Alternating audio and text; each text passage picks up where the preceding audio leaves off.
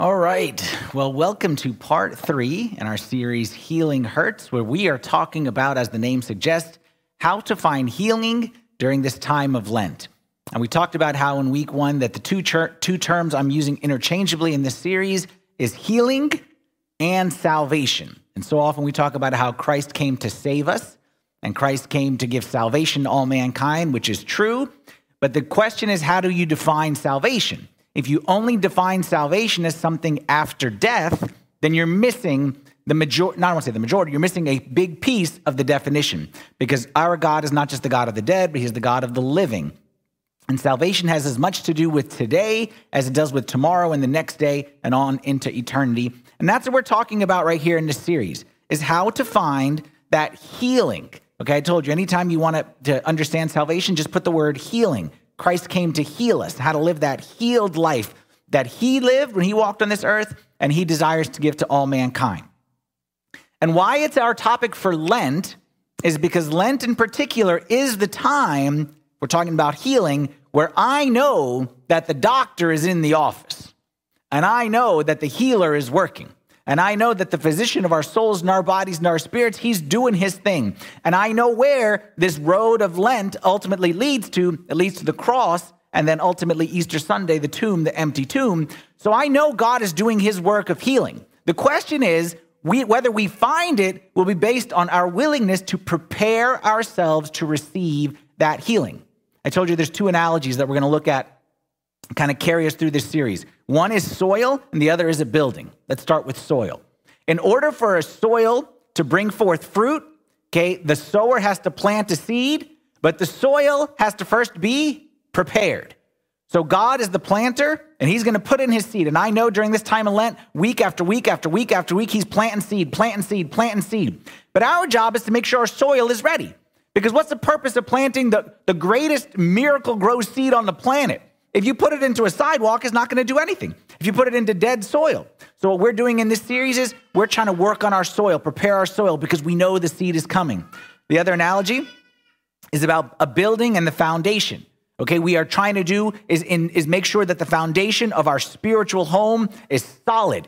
I know Christ is going to visit the house. I know that. I have no doubt about it. That's what Lent is all about, is walking the road with Christ, and especially when we get to Holy Week. I know he's going to walk in. The question is, what's he going to find when he walks in?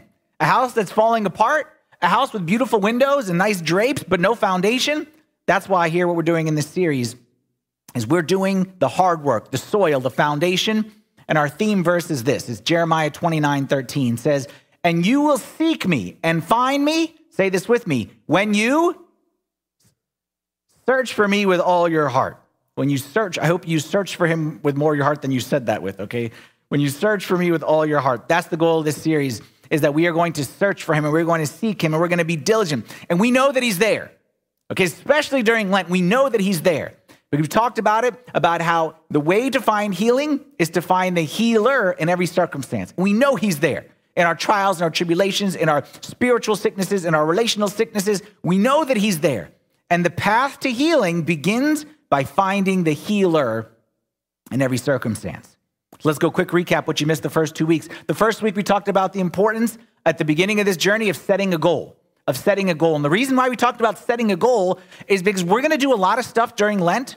We're going to fast, we're going to pray, we're going to give, all right, we're going to go through life groups. We're going to read stuff together. We're going to maybe like add stuff to our spiritual routine. We're going to do more stuff. Well, the goal gives purpose to everything that I do. So, like fasting, just for the sake of fasting, okay, it's good. But when there's a goal to it, it pushes me, it motivates me. Of I know why I'm fasting. I know why I'm going to get up early and pray. I know why I'm going to be a little more generous with my with my giving this time. I know why I want to spend more time with the TV off versus with the TV on. There's a purpose to it. And what Christ spoke about in the first week is about how setting a goal is good, but make sure you set the right goal. Because there's some goals that moth and rust can destroy and thieves can break in and steal. So make sure you don't choose one of those goals. Isn't something that's here today and gone tomorrow. Said another way, it's an inside goal, not an outside goal. So the goal shouldn't be something on the surface like I need to pray more. Pray more is good, but that should not be our goal. It shouldn't be I need to fast more. I need to read my Bible those are good things to do. But we're trying to go a little bit deeper. And we're trying to make sure that our goal is something foundational on the inside, on top of which we'll build a life of prayer and Bible and fasting and giving, et cetera, et cetera, et cetera. So I gave you some examples in the first week. To say a goal is a new job, okay, that's not a good goal. A better goal is a new outlook on my career. That's a good goal. That's one that's gonna last, or a new outlook on, on money. To say, for example, I want to stop fighting with my spouse. Okay, that's okay, but that just means that you can just kind of like get through and just kind of grin and bear it. What's better is a goal would maybe to understand my spouse and maybe understand myself a little bit better, get to the root of it. Even something like, I want to stop this sin. Okay, I know so many people who we, I used to do this all the time is 55 days of Lent, I'm gonna stop this sin for 55 days of Lent. But then as soon as day 56 comes, you're right back to where you started. Like anyone can, you know, hold their breath for a certain period of time. What I wanna do is I wanna go deeper. I wanna get to the root of why this keeps coming back in my life.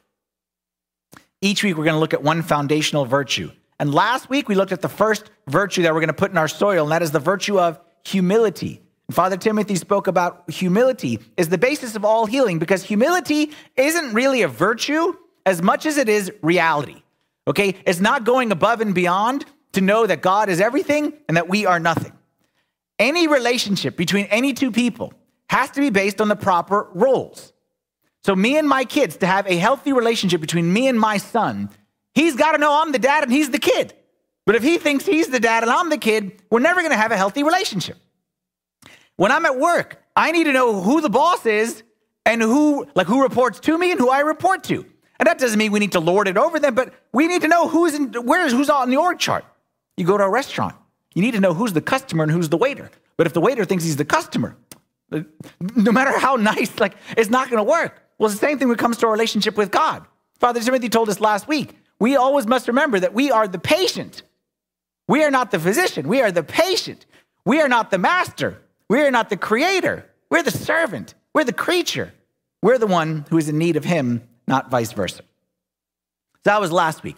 Today we're going to get to the second virtue, which is connected to humility, but takes it one step further. Today we're going to talk about honesty. And before I talk about honesty, show of hands. Who here likes to travel? Okay, that's pretty much everyone. Okay, how about the opposite? Who here hates to travel like I do? Anybody? Okay, a couple of people, very good. I hate airplanes. I hate airplanes. I hate them. I will take a 10 hour car ride before I would take a one hour plane ride. And sometimes I'm not able to because of logistics, but that's where I would much rather sit in a car because I'm in a car, I'm in full control. No one tells me when to stop and, and, and go to the bathroom. I'll go to the bathroom when I want to go to the bathroom. No one tells me, sorry, sir, now you can't do this. And that, that's what I don't like about an airplane. My knees are too long for the seats. My back hurts. My neck, I sweaty. I get stomach. I always, no matter what plane, no matter, I always end up next to a person on the airplane who thinks I am just the most fascinating person on the planet and we need to converse, converse the whole app, the whole time. And I don't get it. I don't think I'm that charming, but somehow on an airplane, everyone wants to talk to me the whole time, never let me rest. And you know what's even worse than airplanes that I hate? Airports. Because airports, I'm telling you, some people want to know what it's like to be a priest, what it's like to walk around like this. You want to know what it's like. If you've ever wanted to be the center of attention and have all eyes focused on you, then join me for one beautiful Friday evening at McGee, uh, what is it called? McGee Tyson Airport in Knoxville, Tennessee. Okay, you can join me in that airport, and I tell you, be the center of attention. Because apparently, that must be the only place on the planet that it is not only legal, but it is encouraged to stare at a person no matter how long and if they make eye contact with you. It's totally encouraged right there when you dress like this in an airport. I remember there was one time where I was traveling to Canada and crossing the border. And you know, when you cross the border, there's a little bit more, you know, that you go through, and you go through the customs and then the, the different things. Anyway, so I'm going through the security, okay, and I randomly, okay, it's always a random search, it's always, okay, because I got nothing in my pockets and nothing and nothing, nothing beeps, but it's always, excuse me, sir, random, and that's okay, I'm fine. I get to the airport early, like I get it, pockets empty, like I, I get it. So I go and I'm randomly selected and I, they do the search thing. So they come and they pat me down and there's nothing. Then they ask me questions and nothing and look through, you know, my bag and nothing. But clearly there was something. So then, you know, they was, and then they called another guy to come over. And then we start the same thing all over from the beginning. Excuse me, sir, if you mind if I pat you down? So I'm like, sure, you can pat me down. And always, by the way, when they pat down a priest, they always think it's weird because, like, the robes, they're like, excuse me, I'm like, you do what you got to do, man. I'm just going to stand right here like this, okay? Help yourself, okay? So they pat me down again, and then they go through and ask me a million questions, and they look through my bag, and then they say, come over here. And you know, when you go to the side room, okay, you know you're going to be in there for a while. Long story short, there was something in my bag that was concerning them. There was some kind of powder or lotion or something, and they're like, Do you have it? And I'm like, I don't have anything. And I think this was just maybe a year or so after the anthrax thing. Remember the anthrax thing if you're really old? Okay, remember that? So they were there was something in my bag that was concerning them. They took everything out of my bag, they couldn't find anything. Finally, they got it down, narrowed down to it was my cell phone. Okay, and to show you how old this was, whoever had a remember those Treo phones? I had a Treo. Anyone had a Treo? Okay, those things were okay. Those things were great. And they said something in his phone, and I'm like, it's just a phone, man. And half the time it doesn't even work. But you, can do what you want with it. They wanted to take off the thing, take out the battery, and again, they just what they came to the conclusion of there was some lotion or something that got inside there. They wiped it, they checked it out, everything was fine. And about 20 to 30 minutes, they let me go on my way. But here's my question for you. I know it's a silly question, but just humor me. Why did they go through all that hassle? Why all the hassle? Why the 20 minutes wasted? Why the first guy and then the second guy? Why the uncomfortable patting down? Like, why? Why all that? Humor me. Why? Okay, better safe than sorry. Okay, go a little bit further. What were they looking for? What were they trying to make sure of? What? Again, I know it's so obvious, but just help me out here. Better safe than sorry in what? They wanted to make sure that there was nothing hidden that could cause harm or danger. Make sense? On the outside, I'm fine. Again, I'm a pretty charming person, I think, when I have to be in those situations. So on the outside, everything was fine. And you'd be like, no, you're fine. But no, we need to go an extra step. Why? Because there could be something on the inside that we don't see. No, take my word for it, there's nothing. No, thank you, sir. We'd love to take your word, but we're going to check. And we're going to check. And when we don't find anything, you know what we're going to do? We're going to check a second time. And then we don't find anything a second time, we're going to put it through the machine again. And then we're going to check. And then we're going to put you in this room. Because you know what? With all due respect, as much of a pain as it is, and as much hassle as it is, if there's something on the inside that's dangerous, we need to expose it right now. It's the same reason why when you go to a courthouse, got to go through a metal detector because if there's something dangerous that's hidden, can't let it in here. Same reason why they check your bags when you go to the sports arena. There's something dangerous. It's the same reason why when you came to church they checked your temperature. Okay? Because if there's something hidden inside you that is not uh, uh, not seen by the naked eye, but it's inside and it could cause harm to you, it could cause harm to others, could cause harm to this whole place. You know what? Even if it's just a small little virus, we need to make sure that we expose it even though it is hidden and takes a lot of effort. Well, Today, I invite you to walk through God's metal detector, God's security thing that beeps with the stuff inside. Here's our, our, our verse for today that we're going to look at. Let's read this together because this is really more of a prayer. This is not God telling us, this is us telling God. Let's read this together. It says, Search me, O God, and know my heart. Try me and know my anxieties, and see if there's any wicked way in me and lead me in the way everlasting. This is our prayer for today.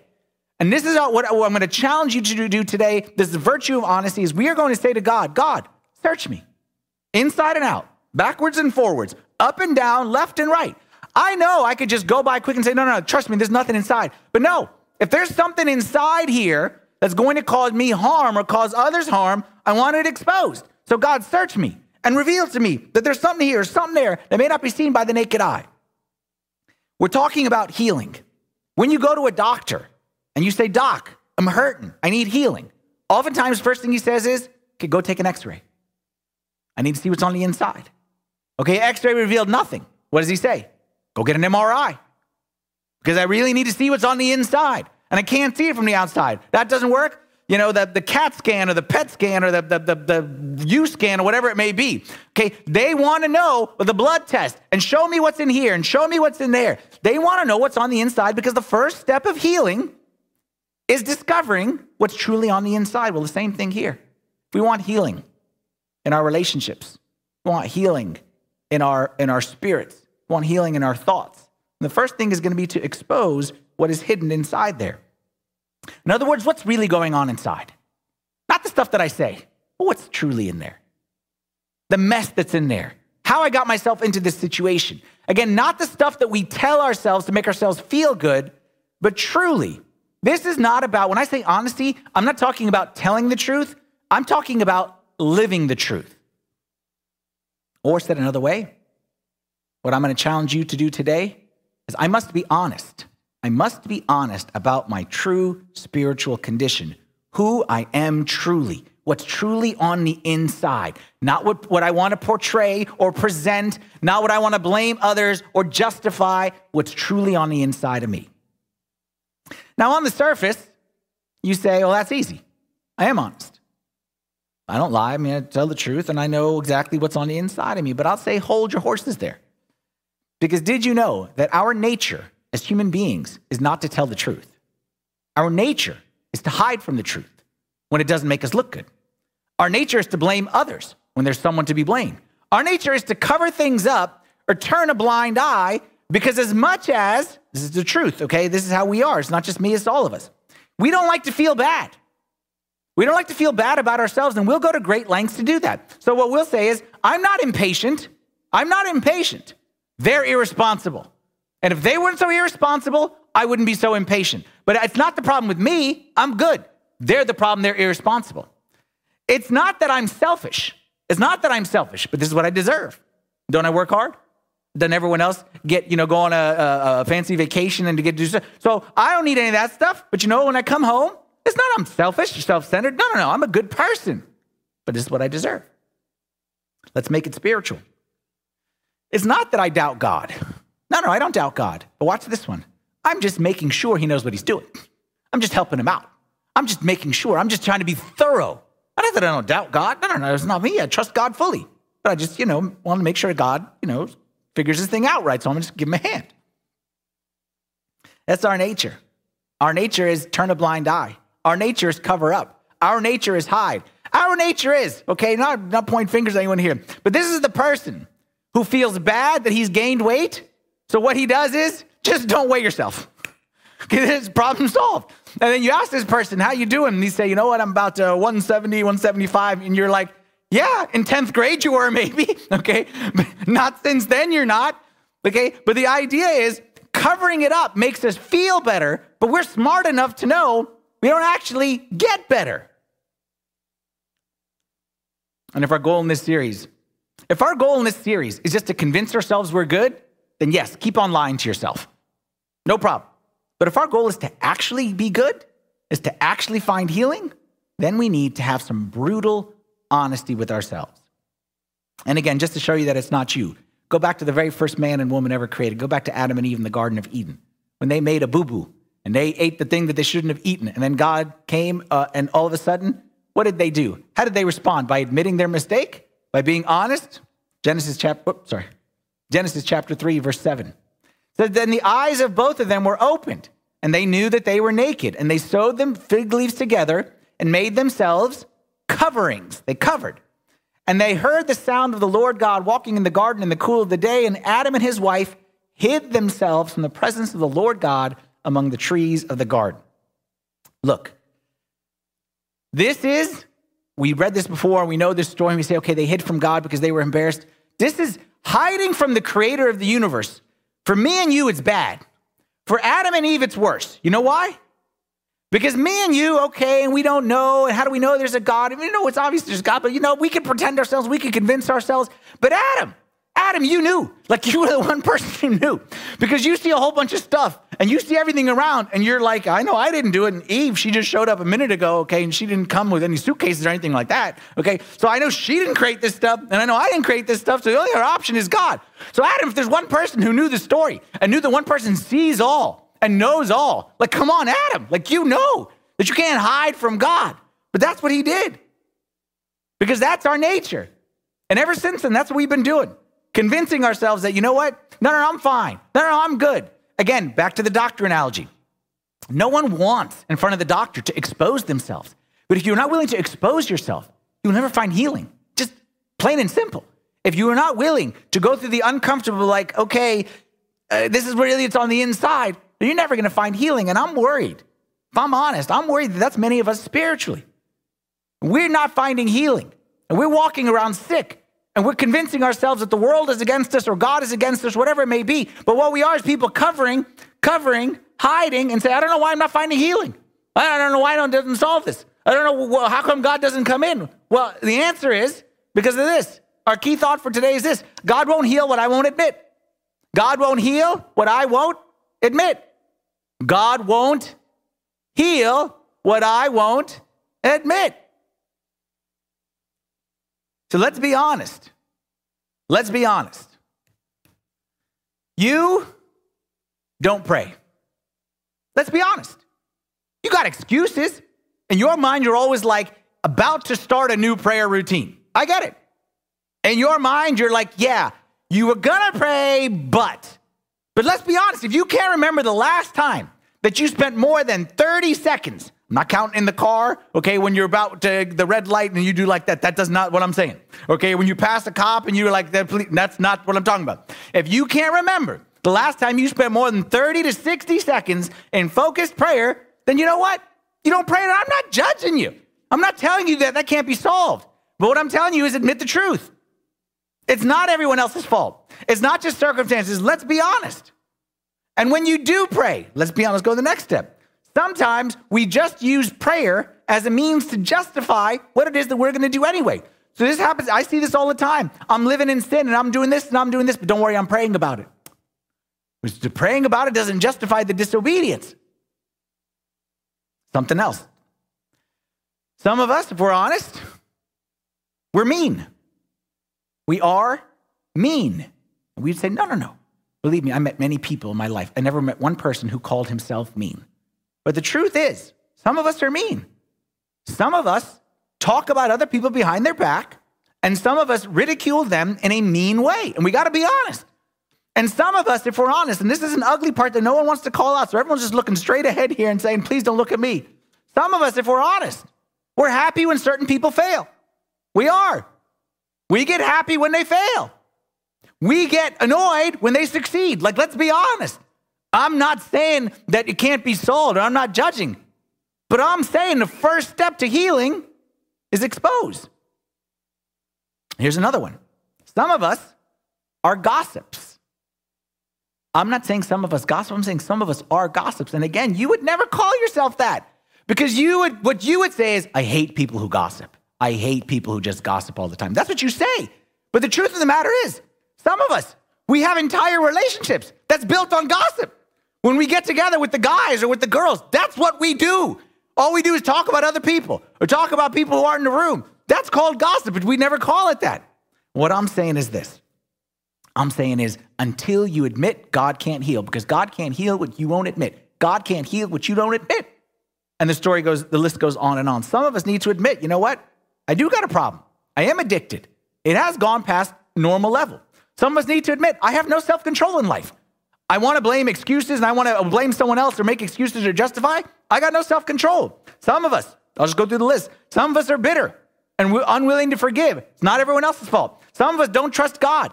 Some of us are stubborn and we won't admit it because we're not, not that we're stubborn, it's that she's wrong or that he's incompetent. No, some of us are difficult human beings.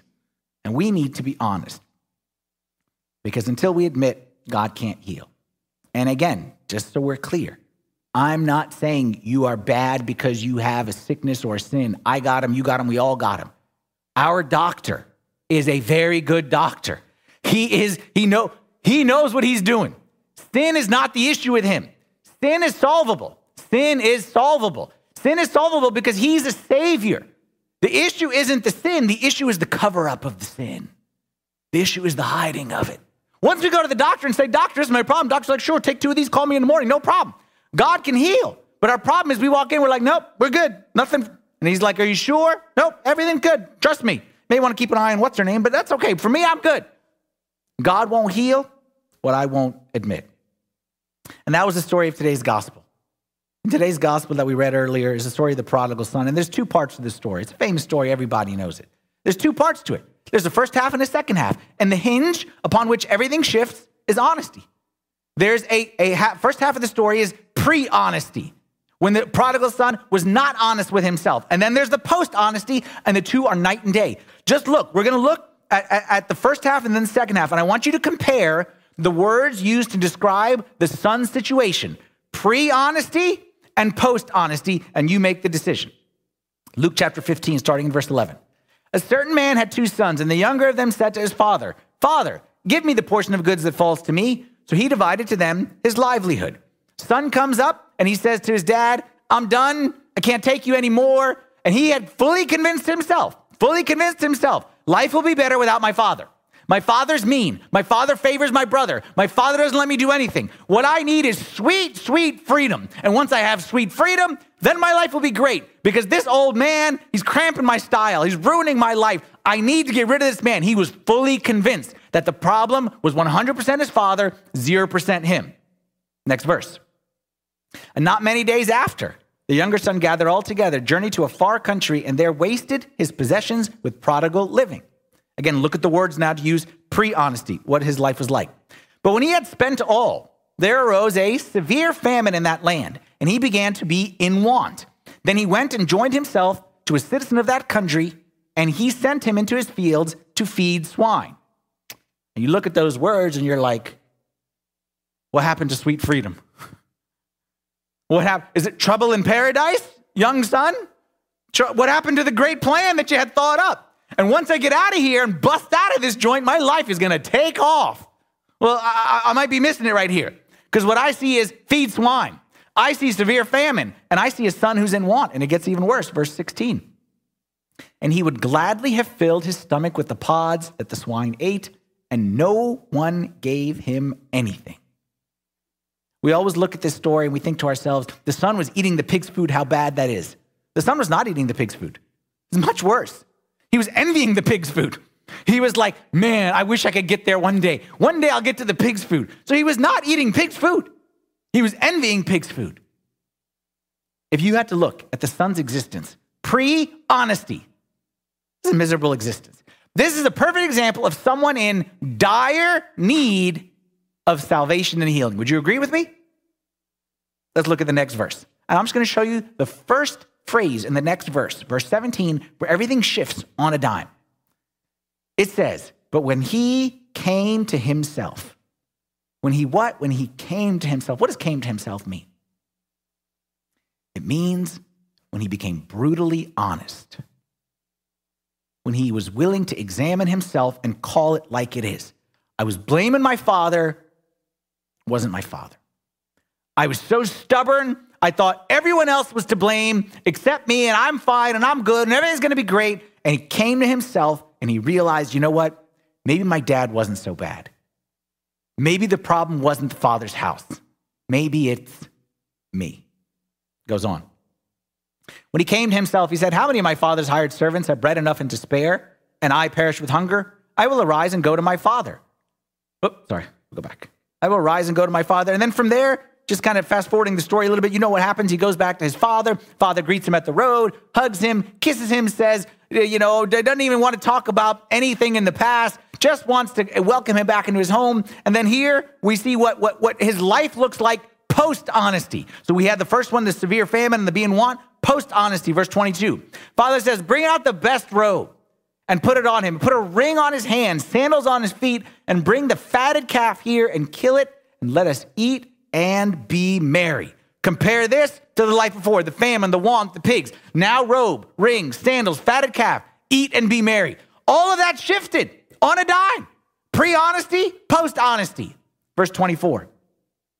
Father says, For this my son was dead and is alive again, was lost and is found, and they began to be merry. And what I'll say, I'll add on to that. He said, Dead, alive, lost and found. I will say, sick and healed. And what was the critical point? was when he looked in the mirror and he stopped blaming everyone else. He had convinced himself it was everyone else to blame but him. He had convinced his friends, no, no, no, I'm gonna leave. And they're like, Are you sure you should leave? He said, Yeah, you don't know how bad my father is. You don't know what it's like in my house. It's, it's torture, it's abuse. Okay, if there was laws, I would, I would seek out. No, he convinced everyone around him that the problem was all there. And then finally, he looked in the mirror and said, You know what? The problem's in there. And that was it. Like from the beginning, from the beginning, the power to heal was there. There was no need to go through the whole circus of run around and the famine and the pigs. There was no need for that. But actually, there was a need because the son needed to be honest with himself about his true spiritual condition. Because as I said earlier, God won't heal what I won't admit. And it's time for us to do the same. It's time for us to be honest. If we're serious about healing, if we're serious about finding salvation that Christ is coming to give to us, it's time to be honest and be a man and call it like it is. Stop making excuses, stop blaming others. If you got a problem with sin, if you got a problem with anger, call it like it is. I got an anger problem. I got a lust problem. I got a greed problem. I'm a selfish person. I am focused on myself and my own needs above the needs of anyone else around me. If you got a problem, call it like it is. If you are struggling in a relationship, you're struggling in marriage, okay, instead of just stewing about it and just kind of building up resentment and bitterness, call it like it is. Let's talk about it and let's see what's really going on. And let's see where I am to blame because for sure, nothing is 100 0. Admitting a problem, this is an important point. Admitting a problem doesn't create the problem. What it creates is a path to healing the problem. Psalm 15, verse 1 and 2 says, Lord, who may dwell in your sanctuary? Who may live on your holy hill? He whose walk is blameless and who does what is righteous, who speaks the truth from his heart. When I say honesty, I'm not talking about honesty here. I'm talking about honesty here. That's the one who's going to find healing. Now, how's this work practically? There's a strange story, one of the strangest stories in the entire Bible that comes to us in the Old Testament in Genesis chapter 32. And it's a story, I know this is going to sound weird, of God wrestling Jacob. And I don't even know what that means, okay? Because I grew up watching WWF stuff, okay? So I understand wrestling, I understand turnbuckles, I understand leg drops, atomic elbows, off the top ropes. So that's when I read God wrestling Jacob, like I, I don't know, I, I don't know how to picture it to be honest. But what we know is that at a certain point in time, Jacob, whose name literally meant deceiver, okay, that was his name, he was a deceiver. Jacob was a professional con artist who had deceived people time after time after time, including his most famous con job was when he, get this one, stole a blessing Okay, so it was a blessing from God, which he stole, which kind of seems like it would negate the blessing, but okay. He stole a blessing by tricking his blind father with the help of his sneaky mother. Talk about family fun. Like this family had some serious fun family nights, I'm sure.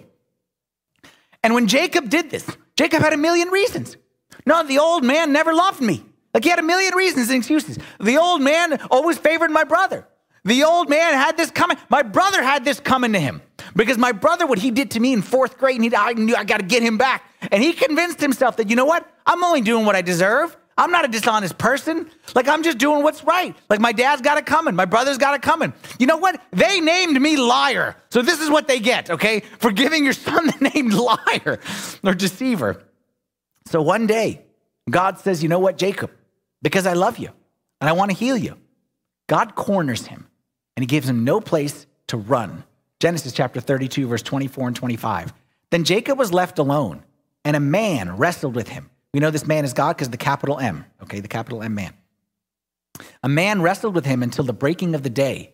Now, when he saw that he did not prevail against him, he touched the socket of his hip, and the socket of Jacob's hip was out of joint as he wrestled with him. And again, don't ask me what this looked like physically. I don't have the faintest idea. But what I do know is that God wanted to heal Jacob. And it took a struggle because I'm sure God came to Jacob and said, Jacob, let's, let's fess up about this thing. And Jacob said, I don't know what you're talking about. Jacob, I need you to, it's all his fault. And Jacob, and then finally, he couldn't take it no more, so he had to wrestle him to the ground. And it looks like Jacob fought back, okay? And he was able to kick out of the pin or whatever it was. And God, not to be denied, eventually wrestled Jacob down and said to Jacob, No more running. Face the truth. Be honest. What is truly on the inside? But he says it in a slightly different way. He says in verse 27 So he, this is God, said to Jacob, What is your name? And Jacob responded with his name, Jacob. Now, you know, in the Old Testament, names had meaning. Okay, it wasn't just like uh, you know, they thought it was a cute name like we do today, like, you know, this uh, name that a superstar has. It had meaning. So when God says to him, What is your name? He was actually asking him, not what is your name, but who are you? Who are you on the inside? And Jacob, maybe for the first time in his life, for the first time in his life, he said, You know what? I'm a liar. I'm a deceiver. It's not the old man's fault. It's not Esau's fault. It's not the world's fault. It's not the government, social media, my wife, my kids, my boss. It's not. It's not that I was dealt a, a, a, bad hand and life owes me or the universe owes me. None of that stuff is true. The truth of the matter is, I'm a dishonest person. I lie for my own personal benefit. I'm a deceiver. And I've, in my path, I have deceived and conned and tricked people all for my own personal benefit. And for the first time in his life, Jacob came clean. He stopped running. He admitted the truth. And as soon as he did, God says to him, verse 28, okay, that's good. Your name shall no longer be called Jacob, but Israel. Boom, we're done. That's it. For you have struggled with God and with men and have prevailed. See how it works? We struggle. We, okay, I admit the truth. And God's like, okay, now we can solve it. Thank you so much. See how it works? The healer is going to do the healing. The sin is not the problem. He's a good doctor. Okay? Trust him. He knows what he's doing. But we have to be willing to be honest because God won't heal what I won't admit. Question for you. And I wish I could look everyone in the eye right here. And I'll look in the camera in the eye, everyone in the eye. If God wrestled you tonight when you got home, if God said, I'm not going to let you go till you admit your name, what would you say? Who are you really? What's really going on on the inside? Some of us would say, My name is worry. That's my name. That's who I am. Some of us, my name is greed. Some of us, my name is lust. Some of us, my name is anger, bitterness, resentment. Like, what's your name? I told you in the beginning, this isn't, this isn't going to be easy. Finding healing isn't going to be easy. Tilling the soil is painful. Building the foundation requires a lot of work. But if you want the building to stand, if you want the soil to bring forth fruit, what you do in the beginning stages on the inside, which no one sees, that's the most important part. And for Jacob, healing came on the heels of brutal honesty. And for the prodigal son, healing came on the heels of brutal, brutal honesty. And maybe the end of this Lent, we'll add your name to that list too. That healing will come on the heels of brutal honesty. Because God can't heal what I don't admit. Now I'm going to leave you with two thoughts, okay, as far, as far as how this process is going to go. And we're going to get more into this for those who are signed up for life groups. We're going to talk more about this, okay, in our life group this week. I want to give you two thoughts to guide you as you uh, send you off here to be brutally honest with yourself. And here they are, real quick. Number one, no sickness is too big to heal. No sickness is too big to heal. And we will be tempted, just probably like Jacob, just definitely like the prodigal son, we will be tempted to say, This is too bad. This is too hard. No hope for me. I've tried this before. Prodigal son was the worst kid on the planet. Okay, so you always remember him if you say, What I did is too bad. No, no, look at the prodigal son. He was a bad son. He did a very bad thing. He basically said his dad, I want you to be dead. I don't want you to be alive anymore. I'm sick of you. And he was welcome back. And that's just the beginning. Soon, we're going to go through this Lenten journey we're going to see the Samaritan woman. She was bad news, man. And then we're going to see the thief who was crucified on the right of Christ. Bad, bad news. I'm telling you, even Judas, okay, even Judas himself, had he been willing to admit and be honest, there was a path to healing for him. So there's no one who's worse than them. No one is worse than them. So don't ever say that I am too bad. This is too big to find healing. Something Father Timothy said last week, we discussed it in our life group. We had a nice discussion around it. You remember last week, Father Timothy said that we must remember humility is I am a, I am a child of God and I am a sinner. Okay, I am a sinner and a child of God. I'm a sinner and a child of God. And we were talking in our life group about how sometimes we think it's like, okay, I have to be balanced between those two. And I don't want to be on either extreme. And I said in our life group, I said, no, I actually think you should be on both extremes because one has nothing to do with the other. It's two sides of the same coin. It's not that I'm, I'm a sinner And if I'm a less sinner, I'll be more of a child of God. Or if I'm more a child of God, I'll be less sinner. No, no, absolutely not. Both are 100% true. At all times, I'm 100% sinner and I'm 100% child of God. And the more sinner I am doesn't make me less child of God. And the more child of God I am doesn't make me less sinner. I am a sinner, I'm a child of God. We don't need a balance of these two. We need to know that both are true at all times. So don't be scared to dig inside and say, No, I am a sinner, and I really am a sinner, and I really am a sinner. It doesn't make you less of a child of God. What I actually said in our life group, I actually said that me personally, the times I feel most child of God is the times I'm most convinced that I'm a sinner. The two are not balanced, the two are not working opposed to one another. The two are in perfect conjunction with one another. So don't make that mistake. No sickness is too big for God to heal. And then number two, maybe need, this may be the one you need to focus on. No sickness is too small for us to ignore. Nothing too big to heal, nothing too small to ignore. Because if I got a big ship, a big, huge ship, a Titanic sized ship, all I need to do to sink that ship is a little hole in the bottom. If I have a nice garden, okay, a big garden, all I need to do is put a little bit of weeds in there and eventually it'll spread. Big house, little termite. Big, strong Hulk Hogan, strong man little coronavirus put inside him, take him down. It's not necessarily the size. Instead of size, instead of looking at it as big versus little, like that's how we think big sins, little sins, I'm gonna give you maybe a new framework to think through. Don't think of it as big sins, little sins. Think of it as hidden sins and visible sins. Because it's not the size of the sin, it's whether or not I see it and I know it and I can spot it. And I'm telling you, a big sin that you see is better than a small sin that you can't see and that's hidden. Songs chapter 2, verse 15 says, Catch us the foxes, the little foxes that spoil the vines. The hidden sin is worse than the seen sin. Just like if I have an enemy and there's bad guys, and I know there's bad guys in the street, that's bad. But you know what's worse? Bad guys in my closet or bad guys hiding, hiding under the bed. The bad guy in the street, there's so many of them but I see them coming. But the bad guy's underneath the bed. Now I'm in real trouble. Okay, because I'm sleeping there at night and I'm very vulnerable. don't wait for little to become big. Don't, I'm sorry, don't wait, yeah, for the little things that are inside to grow into big, huge things. Don't wait. Once you know that there's a weed in your garden, okay, you take it out. Once you look inside and you find something that's there, like how many of us wish we could go back in life how many wish we could go back and when there was a small sin, a little sin, but we didn't notice it, or we just kind of looked past it? How many of us wish we could go back right now and go pluck it out and throw it away and be done with it forever? But it's too late. The smartest, healthiest people are the people who examine themselves regularly and see what's on the inside and attack sins at the seed level versus the tree level. Because while I cannot pull that big tree out of my yard, I can absolutely pull out that seed, okay, that little weed when it's small. Last verse I want to leave you with is from 1 John chapter 1, verse 5 through 9, and it says this. It says, God is light, and in him is no darkness at all. If we say that we have fellowship with him and walk in darkness, we lie and do not practice the truth.